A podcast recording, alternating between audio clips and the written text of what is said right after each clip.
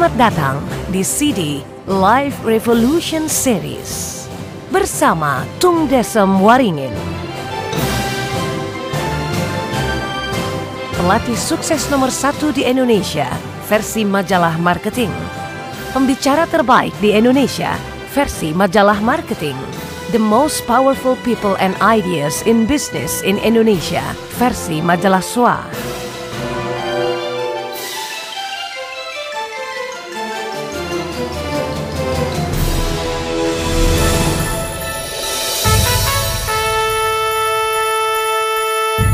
Selamat datang di hari ke-21.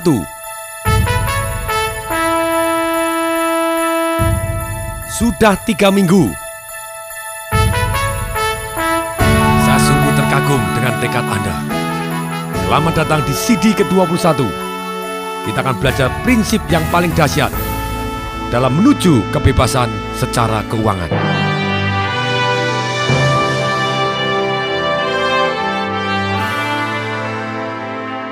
Tahukah Anda, statistik menunjukkan bahwa ketika orang umur 65 tahun dan diikuti dari umur 35 tahun, ternyata 54% pada waktu dia umur 65 tahun, dia bangkrut atau tergantung kepada pemerintah atau tergantung kepada orang yang lain. 36% mati terlebih dahulu sebelum dia mencapai umur 65 tahun, 5% masih bekerja, terpaksa harus bekerja, hanya 4% yang financially independent, dan hanya satu persen yang kaya raya. Ketika 95% orang masih struggle tentang keuangannya, entah 5% masih bekerja, 36% mati, 54% bangkrut tadi, hanya ada 5% yang financial independent plus kaya raya. Ketika saya fokus belajar bagaimana menjadi kaya, saya baca begitu banyaknya buku, saya datang di begitu banyaknya seminar, saya dengarkan begitu banyaknya CD, satu hal yang paling basic untuk merubah nasib orang secara keuangan ada di satu hukum alam, yaitu yang namanya energi. Seperti semua energi, secara hukum fisika, energi tidak bisa diciptakan dan tidak bisa dimusnahkan. Energi diukur dengan satu yang namanya gelombang. Dengan sifat-sifat hukum alam seperti ini, pikiran kita adalah gelombang. Sama persis, tidak bisa dimusnahkan ataupun tidak bisa diciptakan, dia hanya berubah bentuk. Ketika kita sudah mengeluarkan energi dari tubuh kita, kemudian dirubah menjadi pikiran kita, pikiran ini akan berubah menjadi bentuk. Satu prinsip yang sangat-sangat dahsyat dalam menuju ke arah dunia keuangan, yaitu satu, apa pun yang bisa kita pikirkan cukup dominan dan kita bisa rasakan kebenarannya di dalam hati, maka kita bisa pegang di tangan kita. Kita di sini sudah belajar prinsip-prinsip berpikir, life revolution, dan belajar bagaimana mengelola emosi. Saya yakin kita juga bisa pegang apa yang kita inginkan secara keuangan. Kemudian menindaklanjutin hukum energi ini tadi. Bahwa hukum gelombang sesuatu hal naik dan turun. Kalau dengan pertanyaan seperti ini banyak orang bertanya, kalau begitu apakah semua orang miskin akhirnya naik dari miskin menjadi kaya? Kemudian orang kaya apakah semua jadi miskin? Jawabannya tidak. Ada orang miskin mempunyai gelombang yang berbeda, energinya mereka berbeda dengan orang yang sangat kaya. Betul, ada orang miskin jadi kaya, ada orang yang kaya akhirnya jadi miskin. Tapi secara rata-rata, begitu banyaknya orang yang miskin bablas miskin. Ada juga orang yang lahir kaya, bahkan mati lebih kaya lagi. Mereka mempunyai gelombang yang berbeda. Ketika orang yang miskin, mereka gelombangnya bisa jadi satu hari Hari ini makan tiga kali, besok makan dua kali, besok makan lima kali. Besok tidak makan, besok makan tiga kali lagi, dan seperti itu naik dan turun. Kemudian gelombang orang kaya, mungkin hari ini adalah satu juta US penghasilannya dia, besok penghasilannya dia 5 juta US, mungkin turun luput minus satu juta US, tapi besoknya plus 8 juta US dan gelombangnya bisa naik dan turun, tetapi beda gelombang dengan orang yang miskin. Pertanyaan yang paling tepat, bagaimana kita bisa pindah gelombang menuju ke arah financial freedom? Dari orang yang miskin jadi kaya atau orang yang kaya menjadi kaya sekali? Jawabannya sederhana. Satu, kita harus bergaul dengan orang-orang yang sudah berada di sana. Dikatakan oleh banyak orang, bergaulah dengan big boys, dengan orang-orang yang sudah sukses. Karena memenuhi ilmu di CD yang pertama, bahwa kalau Anda kepingin sukses, Anda harus belajar terhadap orang-orang yang sudah terbukti dan metode-metode yang sudah terbukti untuk mencapai ke arah yang Anda inginkan. Sama persis dalam kategori financial revolution, memenuhi hukum gelombang ini tadi. Ketika kita bergaul dengan orang-orang yang sudah berada di sana, kita akan menjadi salah satu orang di sana. Dikatakan oleh Jim Rohn, gurunya Anthony Robin, bahwa kau adalah rata-rata dari kelima orang yang paling sering bergaul denganmu. Ketika saya pernah ikut satu seminar dan diminta untuk menulis lima orang yang paling saya sering bergaul, kemudian kira-kira plus minus income-nya berapa, Anda juga boleh lakukan Tulis lima orang yang paling dekat dengan Anda yang paling sering bergaul. Mungkin istri Anda, mungkin atasan Anda, mungkin anak Anda. Hitung plus minus angkanya berapa. Silakan. Lakukan sekarang juga. Tulis, keluarkan buku sukses Anda. Tulis lima orang yang paling dekat Anda, yang paling sering bergaul dengan Anda. Siapa dia? Dan di sebelah kanan tolong ditulis kira-kira berapa income-nya mereka. Kira-kira saja. Bulatkan ke angka juta terdekat. Kemudian di jumlah kelima tadi, ditotal dan dibagi lima. Silahkan lakukan. Lakukan sekarang juga. Lihat angkanya dari lima teman yang terdekat Anda yang paling sering menghabiskan waktu dengan Anda, kemudian Anda jumlah, kemudian dibagi lima, plus minus itulah penghasilan Anda. Mengejutkan? Ketika saya melakukan hal yang sama, saya juga sangat terkejut. Kemudian saya putuskan bahwa saya harus bergaul dengan orang-orang yang jauh lebih dahsyat dibanding saya, ketika lima tahun berlalu, hidup saya secara keuangan bumi dan langit berubah. Saya tahu bahwa orang-orang terdekat saya, empat sudah berubah total. Yang satu tetap karena beliau adalah istri saya sendiri. Yang pasti istri saya sendiri juga income-nya meningkat secara dahsyat. Ini sesuai dengan hukum alam. Ketika kita gelombang yang kuat, dia mempengaruhi gelombang yang lemah. Gelombang yang tinggi ketemu dengan gelombang yang rendah, mereka saling mempengaruhi. Kalau gelombang tingginya penuh intensitas, gelombang kecilnya bisa ikut ngangkat menjadi gelombang yang tinggi. Dikatakan oleh Mike Murdoch, penulis Leadership Secret, bayarlah berapapun untuk tetap berada dekat orang-orang yang luar biasa. Saran yang luar biasa, saran yang sangat dahsyat. Dikatakan oleh Lombardi, kepala pelatih Green Bay, pemenang 6 gelar divisi, 5 kejuaraan NFL dan 2 Super Bowl, keyakinan itu menular. Demikian juga ketidakyakinan. Ketika kita mulai bergaul dengan orang-orang yang jauh lebih dahsyat, keyakinan kita berubah, pengetahuan kita berubah, semangat kita berubah, cara pandang kita berubah, akses kita terhadap jaringan yang bisa kita manfaatkan juga berubah. Hasilnya nasib kita secara keuangan berubah. Jadi jurus pertama untuk pindah gelombang dari gelombang orang biasa menjadi orang kaya, dari kaya menjadi kaya sekali, adalah bergaulah dengan orang-orang yang jauh lebih sukses dibanding Anda yang sudah berada di tempat yang Anda impikan. Kemudian berikutnya, jurus kedua untuk pindah gelombang, yaitu kita pelajarin ilmunya, cara berpikirnya, cara merasakan sesuatu hal, cara ambil keputusan mereka, belief sistemnya, apa yang mereka bayangkan, Ketika kita modeling atau kita belajar seperti yang diajarkan di jurus-jurus awal di sini, amatin tiru dan modifikasi. Kita belajar dari orang-orang yang sudah terbukti ilmunya. Dengan ilmu, ilmu itu adalah pikiran, buah pikirannya mereka, buah perasaannya mereka, semua adalah gelombang. Ketika gelombang mereka menjadi gelombang kita, keputusan kita plus minus mirip dengan keputusannya mereka. Hasilnya, tindakan kita mirip dengan tindakan mereka. Dan akhirnya nasib kita plus minus sama dengan mereka. Sekali lagi, orang yang sukses sudah pasti punya kelemahan, masing-masing punya kelemahan. Setiap guru juga masing-masing punya kelemahan. Mereka bukan manusia yang sempurna, tapi alangkah baiknya kita terus belajar dari hal-hal yang mereka punya yang baik saja. Yang tidak baik lupakan, tapi bukan karena ada suatu hal yang tidak baik dari guru Anda atau orang yang begitu dahsyatnya Anda tidak mau belajar ilmunya yang baik. Ini adalah dua cara yang paling powerful untuk pindah gelombang. Kemudian berikutnya, apa sih prinsip-prinsip dalam mengatur keuangan yang paling dahsyat sehingga kita bisa menuju ke arah financial freedom? Yaitu adalah definisi dari kaya itu sendiri yang diambil yang saya ambil dari kata-kata Buckminster Fuller yang dikutip oleh Robert T. Kiyosaki, pengarang buku Rich Dad Poor Dad. Dikatakan oleh Buckminster Fuller, orang yang namanya kaya apabila dia besok berhenti kerja, dia bisa hidup dengan gaya hidupnya tanpa harus berubah gaya hidup sampai dia meninggal dunia. Pak Minister sendiri adalah orang-orang yang sangat kaya. Yang anehnya, pada waktu di tahun 1927 ketika dia anak perempuannya Alexandra berumur 4 tahun meninggal dunia karena sakit, sedangkan dia sendiri gagal studinya di Harvard secara berganda bukan hanya sekali, kehilangan perusahaannya, hancur keuangannya, dan dalam kondisi kelahiran anaknya yang kedua, ia menemukan diri dalam suatu depresi yang mengarah kepada bunuh diri. Ia berdiri di sebuah danau di Michigan dan kepingin bunuh diri.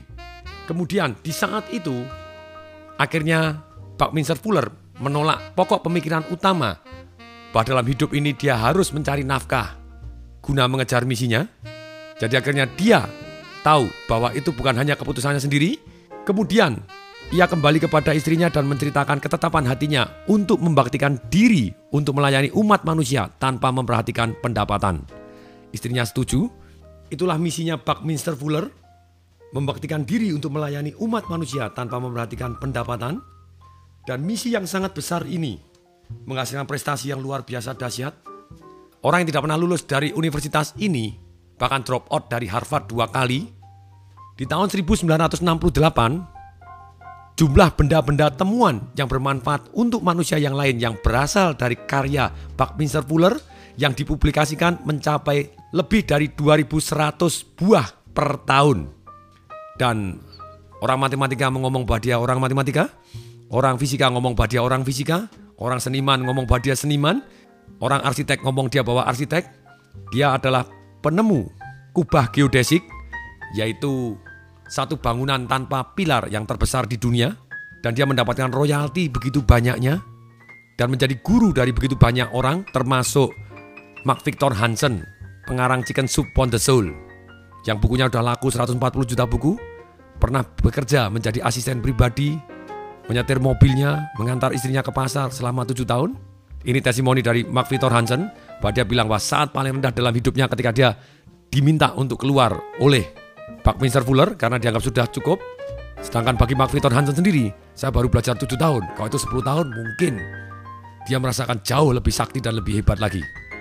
Nah, prinsip mengatur uang yang paling dahsyat sehingga kita bisa menuju financial freedom basic dari ilmu Buckminster Fuller ini kalau kita berhenti kerja, kita masih mendapatkan income yang cukup untuk membiayai gaya hidup kita tanpa kita harus bekerja sampai kita mati nanti.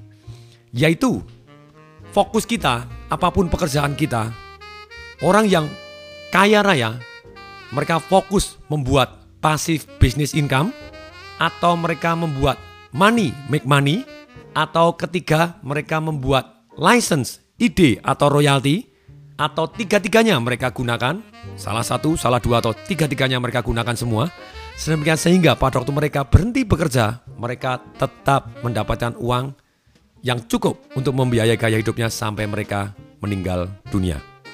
Kunci di sini seperti diyakini bahwa uang tidak langsung datang dari langit, kita pasti butuh kendaraan untuk menjadi kaya.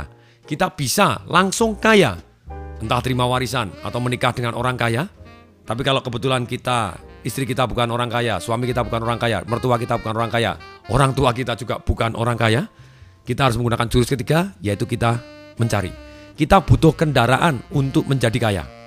Kendaraan menjadi kaya, bisnis, properti, saham, ataupun internet.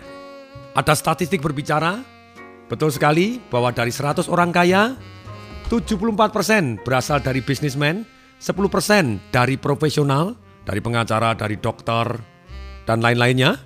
10% dari karyawan, sudah pasti karyawan di sini adalah top CEOs, dan 6% dari lain-lainnya, termasuk dari multi level marketing, dari agen asuransi. Nah, apa pun kendaraan Anda untuk menjadi kaya, Anda boleh bisnis, properti, saham, ataupun internet, ataupun mau jadi profesional juga boleh, mau jadi karyawan juga boleh, mau lain-lain juga boleh, bisnismen doang juga boleh kita harus fokus kepada satu yang namanya well style. Banyak orang fokus kepada lifestyle. Maksudnya apa lifestyle? Kepingin gaya hidupnya tampak mewah.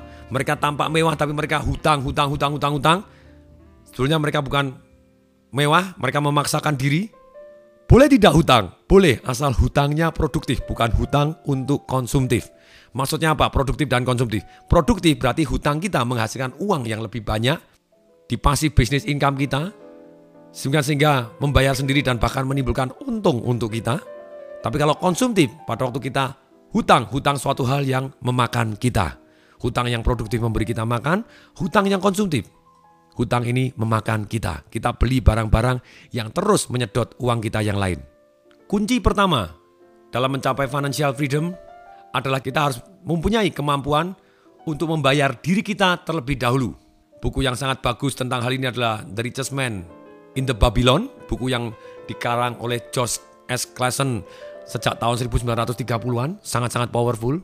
Kita harus menyisihkan uang kita. Begitu kita terima uang, berapapun income Anda, entah sebagai pengusaha, sebagai apa pun kendaraan Anda jadi kaya, sisihkan.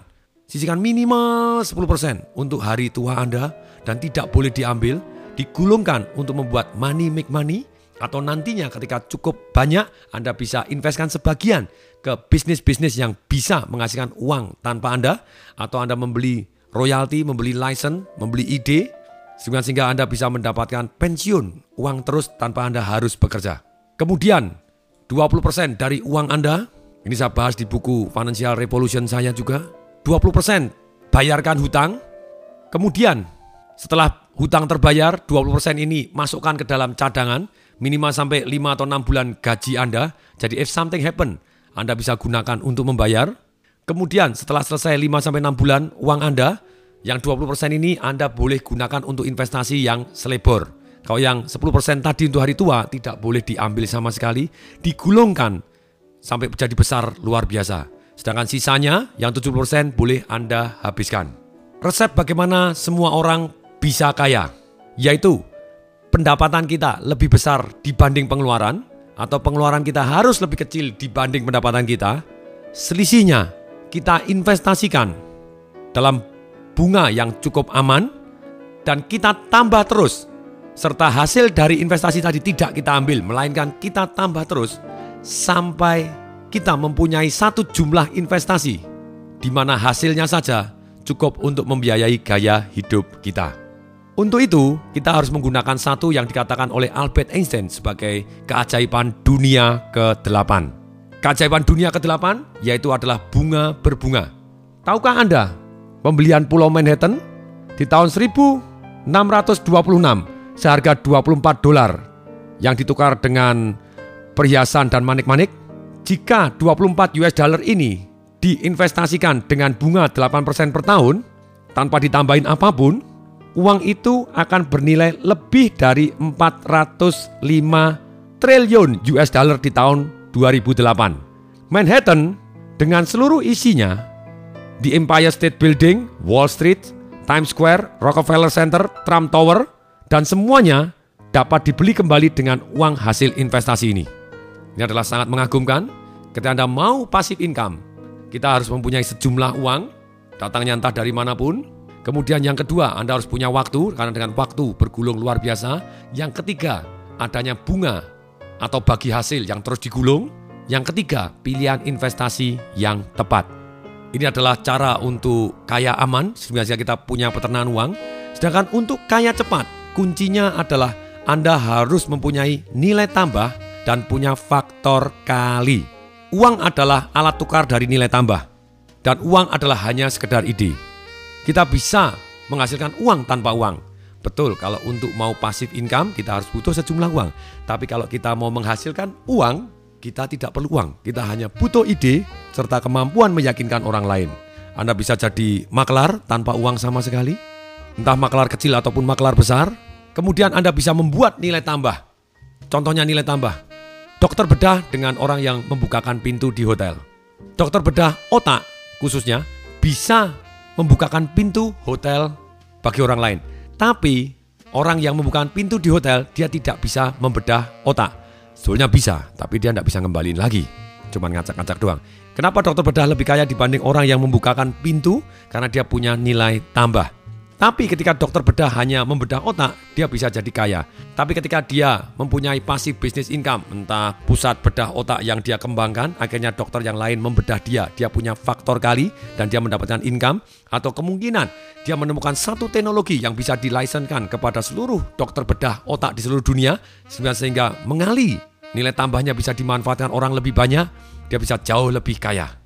Orang-orang yang sangat kaya mereka yang punya massive income atau income yang sangat besar, Mereka fokus kepada sekali kerja yang untung sangat besar, seperti mengerjakan proyek-proyek besar, membangun jalan, membangun lapangan udara, membangun rumah sakit, menjual senjata berat, pesawat terbang, kapal pesiar. Dan mereka juga kalau tidak fokus kepada yang sekali kerja menghasilkan uang yang sangat besar, mereka fokus kepada beberapa kali kerja yang untungnya besar, seperti menjadi developer rumah mewah, importir mobil mewah, dan lain-lain. Mungkin juga dia fokus kepada mengerjakan atau menjual sesuatu dengan untung yang kecil, tetapi kepada banyak orang dan berkali-kali. Seperti membangun perusahaan yang menghasilkan produk atau jasa yang dikonsumsi oleh banyak orang atau banyak perusahaan secara berkali-kali. Seperti pabrik mie, pabrik terigu, pabrik baja, pompa bensin, termasuk pabrik jeli pun bisa membuat orang sangat-sangat jadi kaya. Ketika dia sudah mempunyai nilai tambah, nilai tambahnya harus dimanfaatkan kepada banyak orang, yaitu dengan menggunakan satu yang namanya faktor kali. Kalau Anda kepingin kaya masif, apa nilai tambah Anda? Fokus kepada hal-hal yang saya cerita Anda fokus tadi, bermainlah dengan orang-orang yang sudah berada di sana, belajarlah ilmunya, dan Anda bisa membuat, Anda bisa mendapatkan kekayaan yang sangat besar dengan sangat cepat. Kemudian harus kita praktekkan, menyisikan uang kita entah berapapun untuk digulungkan. Dan kita harus selalu belajar Keamanan sejati dari sisi keuangan, bukan dari jenis investasi, entah properti, entah bisnis, entah saham, entah internet ataupun apa pun. Yang paling bagus adalah investasi untuk leher ke atas. Pengetahuan kita yang kita praktekkanlah yang membuat kita financial freedom dan aman secara keuangan. Ketika orang bilang properti, properti bagus. Tidak semua properti bagus. Bisnis, bisnis kalau Anda bisnis Anda bisa kaya. Tidak semua bisnis yang Anda gelutin membuat Anda kaya. Bahkan banyak bisnis yang membuat Anda jadi bangkrut. Internet, internet, tidak semua internet bisa membuat Anda jadi kaya. Saham-saham membuat orang kaya. Tidak semua saham bisa membuat Anda kaya. Tapi pengetahuan Anda, strategi-strategi yang terbukti berhasil tentang bisnis, tentang properti, tentang saham, tentang internet. Itulah yang ketika dipraktekkan, sekali lagi dipraktekkan, yang membuat kita menjadi kaya. Saran saya teruslah belajar dari orang-orang yang sudah terbukti berhasil. Di program Master Breakthrough saya, saya kumpulkan banyak orang yang jauh lebih ahli dibanding saya, termasuk ilmu-ilmu yang sudah saya pelajari, yang sudah saya praktekkan, sehingga kita bisa lebih sukses di bidang bisnis, di bidang properti ataupun di marketing, di internet, di saham. Ini yang akan membuat kita menjadi kaya. Ini adalah awal dari perjalanan Anda. Saya juga mempunyai CD yang lain, Financial Revolution, ada 7 CD, kemudian ada juga koleksi dari 43 CD serta VCD saya, teruslah ambil waktu investasi ke leher ke atas untuk membuat Anda jauh lebih kaya. Mulai hari ini, tulis di buku sukses Anda, komitmen Anda untuk terus belajar tentang bagaimana jadi kaya, ini penting. Apa pun yang Anda pelajarin, hati-hati Anda akan menjadi. Kalau Anda belajar bahasa Inggris, Anda bisa jadi guru bahasa Inggris. Bukannya saya melarang Anda belajar bahasa Inggris, tapi please Anda belajar satu lagi, yaitu belajar menjadi kaya. Seperti yang saya ingatkan di CD-CD di awal, belajar apa pun boleh tapi please belajar satu jadi kaya. Komitmenlah Anda mulai hari ini belajar untuk menjadi kaya. Tambah buku-buku Anda tentang buku-buku bagaimana menjadi kaya. Kemudian langganan koran-koran yang membuat Anda mulai paham tentang saham, tentang bisnis. Komitmenlah Anda terus belajar untuk menjadi kaya.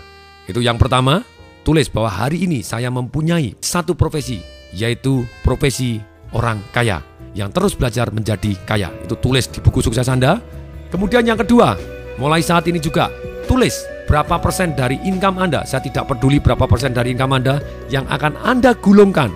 Misalnya minimal 10%, minimal 2%. Lebih boleh? Boleh. Kurang boleh? Tidak boleh. Minimal sekian persen Anda gulungkan untuk membuat pasif business income atau untuk membuat money make money Anda sehingga Anda tidur pun bisa mendapatkan uang. Terus belajar tentang investasi, tentang saham, tentang bisnis, tentang internet, tentang properti, tentang apa pun yang bisa membuat Anda menjadi jauh lebih kaya dibanding hari ini. Sekali lagi, ini adalah awal perjalanan hidup Anda. Tulis sekarang juga berapa persen yang Anda ingin sisihkan dan komitmen. Setelah itu, di paragraf kedua, Anda harus menulis alasan yang sangat kuat kenapa Anda harus menyisihkan. Nikmatnya apa? Sengsaranya apa kalau Anda tidak menyisihkan uang? Anda tidak punya cadangan. Kalau orang tua sakit, kalau anak sakit, apa yang jadi? Kalau diri Anda sakit, Anda tidak punya cadangan. Apa yang Anda harus lakukan? Anda harus punya cadangan. Dan Anda harus mempunyai simpanan untuk hari tua yang money make money. Atau istilah saya adalah ternak uang. Pasti bermanfaat. Sampai jumpa di CD berikutnya. Saya Tong Desembaringin mengucapkan salam dahsyat.